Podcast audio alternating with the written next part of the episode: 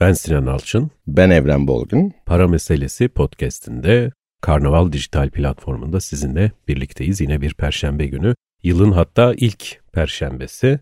Bir yönüyle iç açıcı bir konu konuşacağız. Başlığımız ceset ekonomisi. Hazırsak başlayalım. başlayalım. Bu programda yer alan tüm analizler, değerlendirmeler, ekonomik ve finansal bilgiler, yorumlar, tavsiyeler yatırım danışmanlığı kapsamında değildir. Hocam tabii şöyle bir soru akla geliyor. Yani e, bir insanın değeri nedir diye bir şey.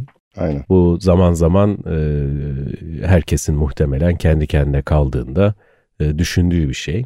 Burada tabii aynı anda birkaç şeyi kastetmiş oluyoruz. Yani mesela o kişinin benim için değeri dediğimde manevi e, değerinden daha çok bahsetmiş oluyorum. Peki biraz daha parasallaştırmak mümkün mü acaba? Yani o kişi kaç para eder diye Hı-hı. sorduğumuzda Hı-hı. bu biraz tabii irite edici bir soru gibi de geliyor.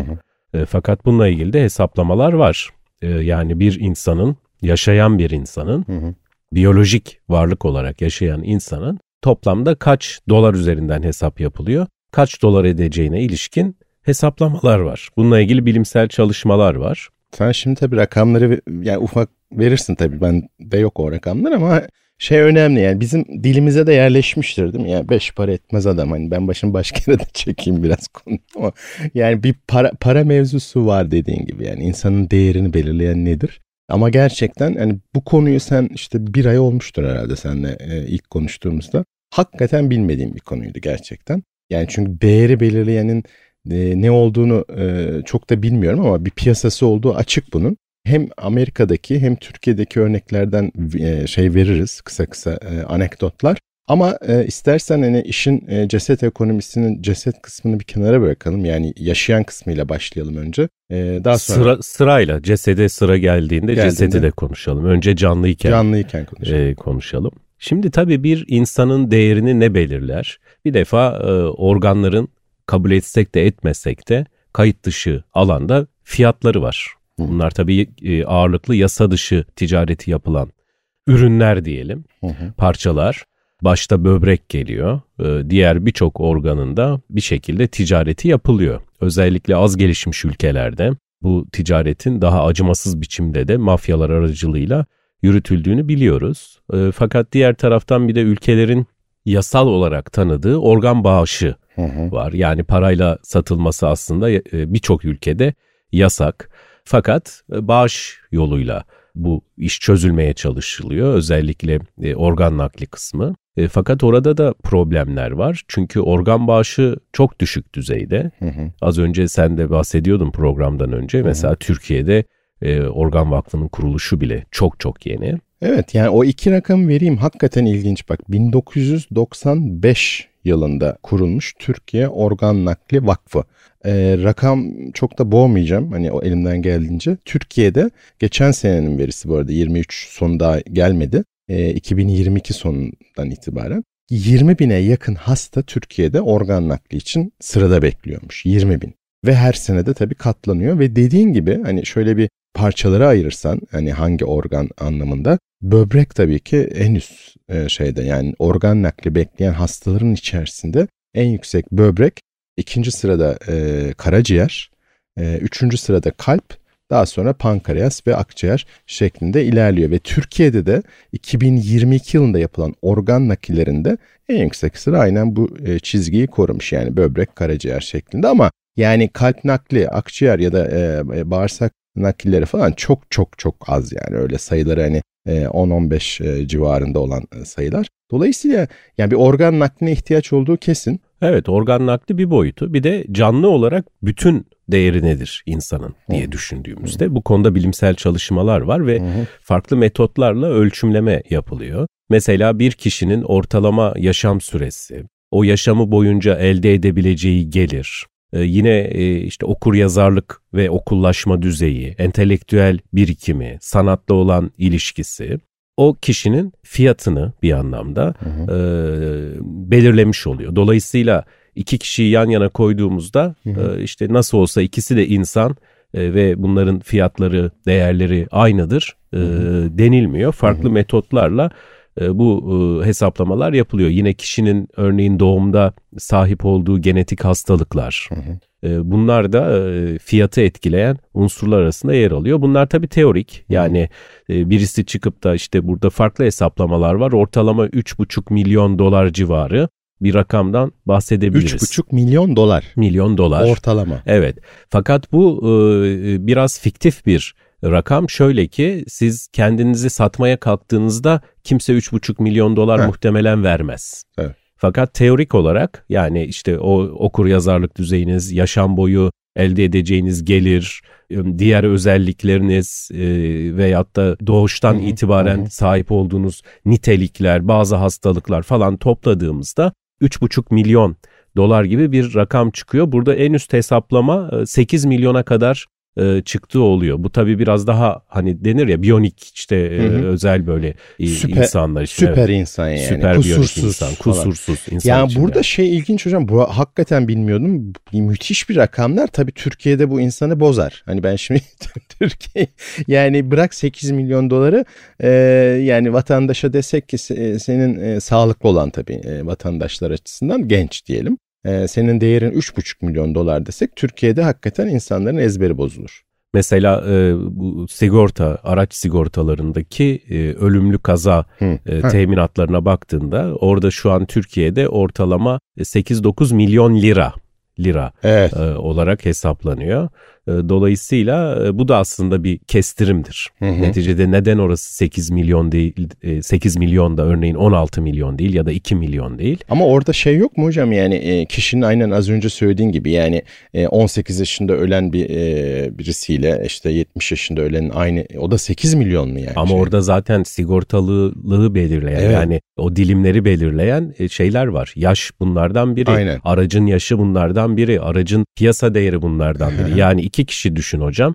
Birisi diyelim ki son model e, bir araca biniyor, spor bir araca biniyor. Diğeri de örneğin 20 yaşında bir arabaya biniyor. İkisindeki kaza sonucu ölüm teminatı eşit değil. Hı, tamam. Dolayısıyla burada da demek ki şöyle bir varsayım var. Yani o kişi zaten o son model spor arabaya biniyorsa gibi gibi gibi birçok varsayım alt alta yazılıyor ve başka bir değerde çıkmış oluyor. Ödediği teminat da daha yüksek. Çünkü. Tabii öyle olmalı zaten. Ee, yani şimdi tabii bu, bu dediğin gibi hani Amerika her şeyi parasallaştırmayı çok sevdiği için bir yandan da şaşırmıyorum. Yani e, gelinen nokta hakikaten o fiyatlara doğru da gidebilir. Hani çok ufak bir şu bilgiyi de vermek isterim. Onu aslında biraz da sivil e, şey gibi oldu içimde ama hani e, mazur gör beni. Ya organ bağışı nasıl yapılıyor? Yani çünkü o haber de önemli bence. Ya Türkiye'de 18 yaşını geçen akli dengesi yerinde olan herkes organ bağışında hocam bulunabiliyormuş. Ha, bağış yapmak isteyenler tabii bunu devlet hastanesi, özel hastane ya da işte sağlık merkezlerinde ilgili formu doldurup e, Sağlık Bakanlığı'nın organ doku bağışı bilgi sistemine e, kayıt olmaları gerekiyor. E, ama burada tabii e, ailenin yazılı onayı şart. E, o önemli. Evet. Yani hayatını kaybedecek kişinin vasiyeti de anlamına gelmiş oluyor. Bu, bu bilgi de vermiş olayım en azından. Şimdi tabii e, burada özellikle sosyolojik, dini bazı çekincelerle de e, organ bağışının düşük kaldığını görüyoruz. Türkiye'de bu düşük organ bağışının olduğu ülkelerden biri. Organla ilgili son şunu söylemek isterim. E, şimdi özellikle son yıllarda biyoteknoloji alanında çok ciddi gelişmeler oldu ve hı hı. yapay e, hücre üretimlerine başlandı bazı laboratuvarlarda. Bu şu sonucu getirecek. Muhtemelen bir 15-20 yıl sonra plug-in organlar olacak. Hı. Yani böbreğin bozulduğunda çıkartıp Hı. soketinden Hı. Sentetik böbreği oraya takabileceksin. Ya da karaciğerin bozulduğunda tak çıkar yapabileceksin. Bu şey beyne kadar gider mi acaba? Bu beyne kadar gidebilir. Yani bütün hücreler için e, çalışılıyor. Bu tabii şunu getirecek. Mesela şimdi robot dediğimizde bir gün ayrıca robot ekonomisini konuşuruz tabii. Ama robot dediğimizde akılda canlanan şey nedir? Bir metal yığınıdır değil mi? Yani geçmiş işte bilim kurgu filmlerinden diğer illüstrasyonlardan e, gördüğümüz şey bu. Fakat bir 50 yıl sonra belki de robot olanlar bizden daha fazla organik maddeyle donatılmış olabilir ve bizler daha sentetik hale gelmiş olabiliriz. Onun için kimin ne kadar e, doğal olduğu tartışmalı hale gelecek. Bunu da e, düşünmek lazım. Şimdi burada tabii bir de kadavra kısmı var. Başlı başına bir problem. Türkiye'de kadavra bağışı da çok düşük e, düzeylerde. Bu nedenle kadavra ithalatı yapmak zorundayız ve bu e, dış ticaret açımızda da önemli bir kalem oluşturuyor. Hı hı.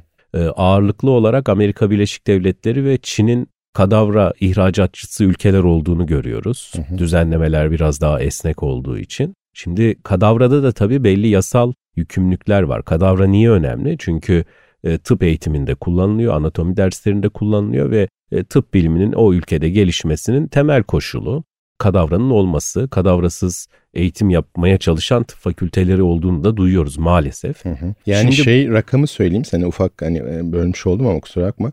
Ee, yani hekim dediğin gibi tıp öğrencileri ve aşağı yukarı Türkiye'de tabii 209 üniversite var ama şu anki rakamlarla 100'ün üstünde de tıp fakültesi var Türkiye'de. E, tıp öğrencileri için de dediğin gibi e, uygulamalı eğitim açısından bu kadar elzem bir şey sonuçta. Ve e, yani 15-16 bin dolar civarında değişen bir maliyetlerde ithalatının olduğunu görüyorum. E, şimdi burada tabii bir e, kadavra e, başına da 40 öğrenci düşüyormuş. Yani e, bunu ithal etmekte evet. zor, zorundayız dediğin gibi. Burada tabii yasal e, kısıtlar var. Yani birkaç yıl önce e, Uğur Optik'ti sanırım. E, onlar bir işte 15 bin dolar civarı fiyatla getirip satmayı önerdiler ama Hı-hı. o iş bir yere bağlanmadı diye biliyorum. E, çünkü burada yasal olarak ciddi engeller var. Çünkü kadavrayı alıp tamamen sahiplenemiyorsunuz. Hı. Belli bir süre kullandıktan sonra toplayıp geri göndermeniz gerekiyor. Hı. Yani iade etmek durumundasınız. Hı hı. Bu işte vücudunu e, tıp fakültesine bağışlayanlar için de geçerli. Yani siz kendinizi kadavra olarak bağışladığınızda hı hı. sonsuza dek o tıp fakültesinde kalmıyorsunuz. Belli bir süre sonra vücut toparlanıyor ve e, gömülüyor veya yakılacaksa Türkiye'de gerçi o olanak yok ama e, yakılıyor. Dolayısıyla e, burada birçok prosedür var. Şimdi bunu aşmak için enteresan biçimde Amerika Birleşik Devletleri'nde ceset ekonomisi dediğimiz yani bugünkü podcast'imizin başını da oluşturan konu bir ceset pazarı, ticari pazara yani Bunun bir piyasası durumda. var öyle mi? Şey evet Amerika. bu enteresan bir şey. Şöyle doğrudan kadavra ticareti yapmak yasak orada da. Hı hı. Fakat şöyle bir cin fikir mi diyelim artık girişimcilik mi diyelim bilmiyorum. Parçalara ayırıp satma önünde bir engel yok. Ve bir şekilde cenaze işlemleri düzenleyen firmalarla da bu e, ceset parçası satan şirket anlaşıyor ve diyelim ki sizin bir yakınınız ölüyor. E, sizin bütün e, o cenaze masraflarını bu şirket karşılıyor. Hı. İşte gelenlere çiçek dağıtıyor ya da işte yapılacak bütün ikramları yapıyor, seremonileri düzenliyor. Aynı bir düğün, nişan ya da sünnet düğünü gibi hı. düşünelim. Bunlar yapılıyor. E, yine dini yapılması gereken ne varsa ritüel bunlar gerçekleştiriliyor. Ardından sizin cesedinizi alıyor. Hı. Ve ceset parçalanıyor. Genelde altı parçaya bölüyorlar hı hı. saklama içinde. Çünkü tam kadavra olarak saklandığında da yasal problem var. Hı hı. Ve örneğin bir tıp fakültesi ya da işte bir spor malzemesi üreten bir şirket ya da bir teknoloji şirketi, uzay teknolojileri konusunda örneğin astronotların kıyafetleriyle ilgili geliştirme yapan bir şirket sizden örneğin 20 tane diz satın alıyor. Ya da 10 tane kalça kemiği satın alıyor. Şimdi bu muazzam bir durum yaratmış oluyor. Çünkü e, ne kadar simülasyon üzerinde çalışırsanız çalışın birebir insan anatomisini yaratamazsınız. E, yani bir silüet olur bu. E, dolayısıyla böyle bir olanak sağlamış oluyor. Amerika Birleşik Devletleri'nde böylesi bir pazarda oluştu. Burada tabii değişik fiyatlarla satıyorlar. Mesela baş 500 dolar civarı bir fiyatı var. Beyin 750 dolar civarı. Tane tane hesabı bu tabii. Hı hı. Genelde alanlar biraz daha fazla alıyor. Çünkü bu araştırma amaçlı kullanıldığı için bunlar. Hı hı. Boyun ve omurga 300 dolar. Omuz ve köprücük kemiği 400 dolar. Kol 300 dolar. El işte düşünün mesela elle ilgili o kadar çok sektör var ki aslında evet. eldivenden tutun atellere kadar birçok alan 250 dolar. Gövde kısmı yani gövdeden kasıt baş, kollar ve e, bacakların olmadığı gövde yani batın e, üst ve alt batın 2100 dolar en pahalı o. Çünkü o e, birçok organı da içerdiği için e, öyle. İşte boşaltılmış bir gövde ise 2000 dolar mesela. Boş dolu olarak organ varsa 100 dolar ekliyorlar. Bacak 1300 dolar, diz 450 dolar ve ayak 200 dolar. Tane hesabıyla e, yani satıyorlar. Benim anlamadığım bir şey hala hala şuraya geleceğim. Yani biz yaşarken ki hikaye Amerika'da işte e, birkaç milyon dolardan 8 milyon dolara kadar çıkıyordu ya Amerika evet. için konuşuyoruz. ölüler için ceset e, şeyinde ekonomisindeki rakamları toplasak aşağı yukarı 5-6 bin dolar gibi bir şey çıkıyor galiba. Değil mi? Yani parça parça Tabii baktığında. parça parça. Yani ama şunu unutma hocam. Ee, az önce konuştuğumuz o 3,5 milyon dolar Hı. fiktif bir değer ve canlı e, insana ait. Tamam fiyat. yani o o 3,5 milyon dolar hiçbir şekilde herhangi bir Amerikalı e, yaşayan e, kişiye ulaşmıyor anladığım kadarıyla. Evet. Dolayısıyla onun bir aslında ekonomiye nakit olarak dönüş şeyi yok. Şöyle var organ satışı var. E ama, ama o da yasa dışı. Ama işte yasa dışı evet. onun için yani yasal evet. olarak konuşuyoruz ya hep evet. yani yasal olarak o paranın hani üç buçuk olmasın iki olsun. Yasal yani. olarak satamazsın. Ha, onu diyorum yasal olarak yapamıyorlar aslında. Amerika. Bağış yapılabiliyor. E, evet ama o da işte öldükten sonrası için e, oluyor diye e, Tabii. konuşuyoruz ve e, o, o rakamı da aslında pek e, şey yapmıyorlar. Yani o, o piyasanın çok işlerliğini anlayamadım da onun için söylüyorum onu. O, bir o var bir de aslında rakam hani e, yaşayandan ölüye geçtiğinde bayağı düşmüş vaziyette. E tabi yani cesede geldiğinde iş e, fiyatlar çok e, düşüyor. Yani Ama bizim, daha gerçekçi bir hale. Yani bizim Türkiye'deki bu kadavraların 15-16 bin dolara gelen maliyeti mesela sizin ve yani senin, az önce senin evet. koyduğun rakamın 3 misli falan şey. Yani o rakamları topladığında... E tabi yani onlar da biraz işin e, açık söylemek gerekirse herhalde Amerika'daki bu ceset firması gibi cinliğini yapmaya çalışmışlar. Evet. Ama olmadı zaten yani çünkü orada ciddi engeller var. Ee, bunların biraz aşılması gerekiyor. Tabii bu konuları konuşmak çok iç açıcı değil e, elbette. Hı hı. Ama e, bu da gerçek ve ekonomi sadece gündelik yaşamda karşımıza çıkanlar değil, geride kalanlar da. Yani sadece yaşarken ekonominin içerisinde değiliz. Biz hı. niye bu konuyu konuşuyoruz? Çünkü öldüğümüzde de başka bir ekonomi canlanıyor. Hı. Mesela birileri mezar kazıyor, birileri tabut yapıyor, birileri cesedi yıkıyor, hı. birileri gelip evde ağlıyor.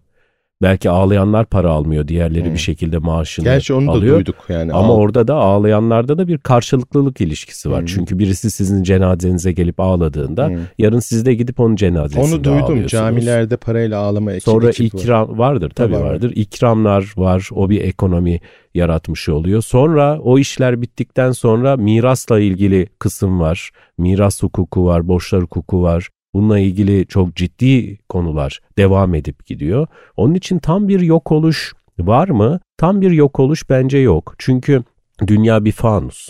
Dolayısıyla bundan 50 e, bin yıl önce bir insanın aldığı verdiği soluk hala atmosferin içerisinde dönüyor. Dolayısıyla biz de varlık olarak bir şekilde canlı veya ölü ya da yarı canlı yarı ölü ne dersek artık nasıl yaşıyorsak nasıl tanımlıyorsak e, bir şekilde o ne diyelim fanus içinde devam ediyoruz. Yani döngü içinde sürüyoruz. Yani bu bu tabii yani Türkiye'de bildiğim kadarıyla benim en azından ki zaten ben de çok fazla bir şey bilmediğimi seninle geçen ay aramızdaki bu konuşmadan anlamıştım. Bir gün herkes öğrenecek hocam. Ee, yani herkes e, şeydeki gibi de söylemek istemem ama yani zincirli, zincirli, zincirli mezarlığın kapısındaki gibi herkes elbet bir gün ölümü tadacaktır gibi yani gerçi bu arada şu anekdotu da ekleyeyim buraya kendi finansal şeyimden 30 yıllık geçmişimden.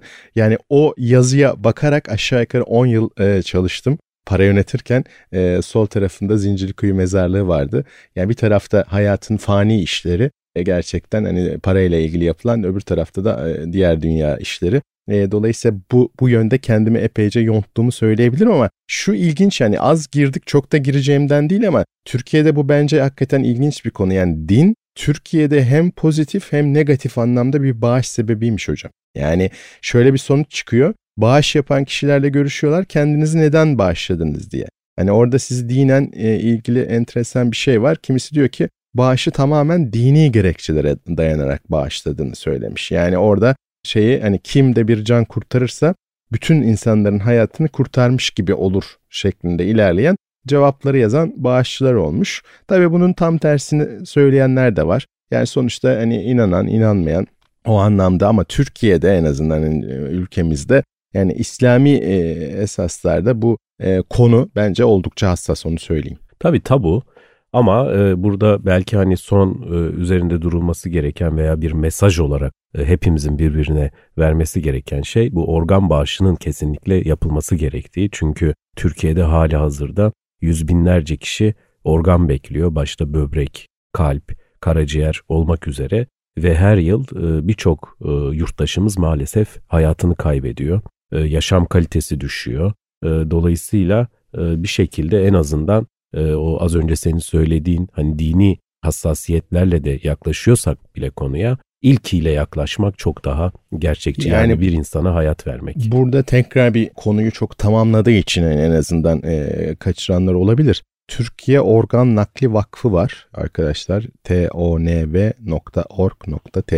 e, Bu e, sitenin içerisinde 1995 yılında e, kurulmuş Hayat Devam Etsin mottosuyla ilerliyorlar bağışlarla. Toplam ölü donör sayısı 289, toplam bekleyen hasta sayısı 22 bin 660 toplam bağışçı hocam bağış kartları veriyorlar e, dedin e, donörlere. 613.830 yapılan bugüne kadarki rakamlar da yani bu yıl e, başı yani geçtiğimiz yıl başına kadar kapsıyor. 8909 adet. Yani rakamlar çok da yani 85 milyon dersek Türkiye'yi kabaca rakamlar böyle yani. Evet maalesef yani bu bütün dünyada tabii bir problem. Bizde de ortalamanın üzerinde e, bir problem. Mesela Amerika Birleşik Devletleri için de benzer bir şey var. Yani mesela bir kalp hastası e, ortalama e, kalp nakli için 191 gün bekliyormuş Amerika Birleşik Devletleri'nde. Ki bu yani eğer çok ciddi bir anomali varsa kalpte 191 gün çok çok uzun bir süreç tabii ki. İşte ciğer için 239 gün ortalama e, bekleniyormuş. Dolayısıyla bütün dünyada gerçekten e, ciddi bir sorun. Ya burada teknoloji şey çok güzeldi. Beni aslında birçok yere götürdün ama o konuyu zaten ileride e, robot ekonomisi e, adı altında bence derinlemesine gireriz. Yani iş bir taraftan teknolojiyle insanı bir araya buluşturup organların içerisinde değil mi? Elon Musk'ın yapmaya çalıştığı Neuralink projesi evet. mesela yani gibi gibi. Yani e, hayatı bir yandan uz- uzatmaya da çalışıyor e, teknoloji. E, şeylere kanser gibi hani e, ölümcül hastalıklara çare bulmak için de e, bayağı bir e, e inovatif çabalar var ilaç sektöründe özellikle. Ama bir yandan da e, robotik insan gibi yani robotları insana, insanları robota dönüştüren bir yapı içerisinde aslında gelecek belki 10-15-20 yıl kimin ne olduğu belli olmayacak. Hocam teknoloji ideolojiden bağımsız bir şey değil. Yani teknoloji tekne kökünden hmm. çıkıyor. Hmm. Tekne yaşadığın yer demek. Dolayısıyla nasıl bir yerde yaşıyorsan, nasıl bir toplumsan o tarz teknoloji kullanıyorsun. İşte kızıl derililerin örneğin bir balığın hı hı. bütün her yerini yemesi, kılçığını başka bir alete dönüştürmesi hı hı. onların teknesi, onların hı hı. yaşam biçimi hı hı. olmuş oluyor. Ee, atom bombası Japon halkı çok acı biçimde atom bombasını deneyimledi. Hı hı. Fakat atomu parçalama teknolojisi hı hı. diye baktığımızda tıp alanındaki en önemli gelişmeleri, en önemli çığır açacak diyelim ki ilerlemeleri sağlayan da bu atomun parçalanması oldu. Newton fiziği ortadan kalkmış oldu. Kesinlikle. Kaos teorileri ortaya gelmiş Gerçi. oldu. Kuantum fiziği e, güçlenmiş oldu. Dolayısıyla teknoloji tek başına bir şey değil. Önemli olan onu nasıl kullandığınız, hangi amaçla, ideallerle kullandığınız. Tabii ki olması gereken insanlığın refahı için, yine doğanın, ve canlıların yani bunlardan ayırmadan bütün canlıların e, haklarını savunacak biçimde bu teknolojinin kullanılması gerekiyor. Öyle mi kullanılıyor dersek tabii ki öyle kullanılmıyor. Hı hı. Tabii ki öyle kullanılmıyor. Genelde bizde hep bireysel e, teknoloji tüketimi üzerine vurgular yapılır.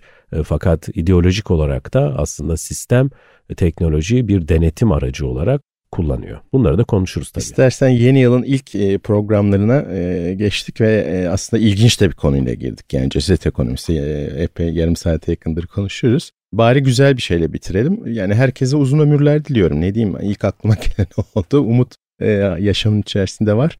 Çok da hani zor bir konu biliyorum ceset ekonomisi ama bence bütün yönlerine girdik hocam. Evet sevgili dinleyenler bugün de podcastimizin sonuna geldik e, Karnaval dijital mecrasından Para Meselesi isimli podcast'imizin sosyal medya hesapları, mail adresi paylaşılıyor. Bugün konuştuğumuz konularla ilgili kaynak paylaşımı da yapacağız oradan. Yine konu önerileriniz, eleştirileriniz, söylemek istediklerinize açığız. Haftaya Perşembe yeni bir konuda görüşmek üzere. Hoşçakalın. Tekrar buluşmak üzere. Karnaval.com ve mecralarında Evren Bolgün ve Sinan Alçın tarafından hazırlanmakta olan para meselesi başlıklı podcast yayınlarında yer alan tüm analizler, değerlendirmeler, ekonomik ve finansal bilgiler, yorumlar, tavsiyeler, yatırım danışmanlığı kapsamında değildir. Yatırım danışmanlığı hizmeti yetkili kuruluşlar tarafından kişilerin risk ve getiri tercihleri dikkate alınarak kişiye özel olarak sunulmaktadır. Burada yer alan yorum ve görüşlerse genel niteliktedir. Yayınlarda aktarılan bilgiler mali durumunuzla risk ve getiri tercihlerinize uygun olmayabilir. Bu nedenle sadece burada yer alan bilgilere dayanılarak yatırım kararı verilmesi beklentilerinize uygun olmayan sonuçlar doğurabilir. Podcast içerisinde anlatılan konular, örnekler, grafikler, tarihçeler, tablolar, yorumlar, öneriler sadece yatırımcılarda finansal farkındalık yaratmak ve bilgilendirmek amaçlıdır. Dinleyicileri bilgilendirmek ve bilinçlendirmek amaçlı olarak sunulan bu yayınlar ve içerikler asla bir yatırım tavsiyesi niteliğinde değildir. Sizler burada aktarılan bilgilerden faydalanırken özel veya sonuçsal tüm zararlardan sorumlu olacağınızı kabul etmektesiniz.